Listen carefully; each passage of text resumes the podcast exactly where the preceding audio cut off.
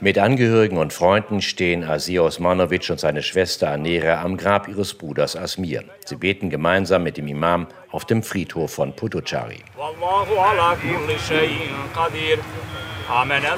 Asmir war im Juli 1995 16 Jahre alt, als er nach dem Fall der UN-Schutzzone Srebrenica mit seinem Vater in die umliegenden Berge floh, sich auf der Flucht trennen musste.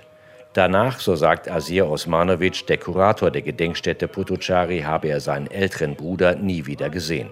Tage vor der Beisetzung am Sonntag erzählt Asir, unter welchen Umständen er und seine Familie vom Tod Asmirs erfahren haben.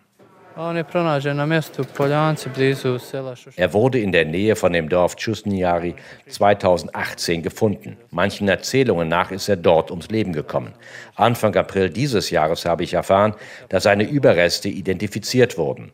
Es wurde eigentlich nur sein Schädel gefunden. Wir werden ihn in Potocari begraben lassen. Er sei auf der Flucht zusammen mit einigen Freunden in ein Minenfeld gelaufen und auf eine Mine getreten. Mit der Suche nach den rund 1000 Vermissten des Völkermordes von Srebrenica sei er unzufrieden, sagt Asir Osmanovic, der Geschichte studiert hat und seit über zwölf Jahren Kurator der Gedenkstätte ist. Er lebt mit seiner Frau und den drei Kindern in der ostbosnischen Stadt, die in der serbisch dominierten Republika Srpska liegt. Der Völkermord an 8.372 Bosniaken im Juli 1995 durch die bosnisch-serbischen Einheiten unter Ratko Mladic werde in der Stadt fast tagtäglich geleugnet. Eh,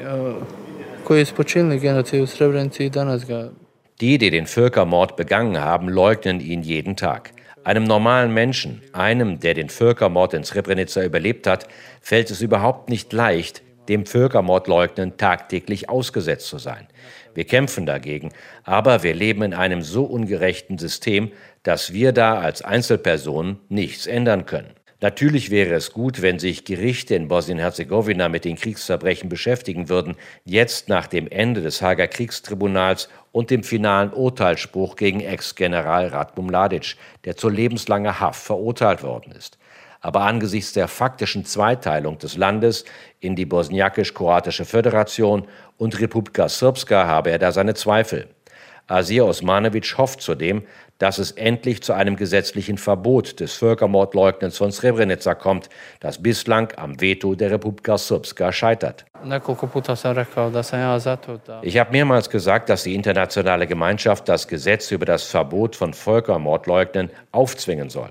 Dieses Gesetz soll nicht zu einem Papiertiger werden, was der Fall mit vielen Gesetzen in Bosnien ist. Im Gesetz sollen drakonische Strafen vorgesehen werden für alle, die entweder nur versuchen oder besonders für die, die ständig den Völkermord in Srebrenica leugnen. Das Gesetz soll Strafen bestimmen, vor denen die Genozidleugner Angst haben. Nur so kann die Leugnung vom Völkermord in Srebrenica verhindert werden. Am offenen Grab seines Bruders Asmir, der im Alter von 16 Jahren getötet wurde, stehen die Trauernden. Der Sarg wird mit Erde bedeckt, dann verlassen die Angehörigen die frische Grabstelle.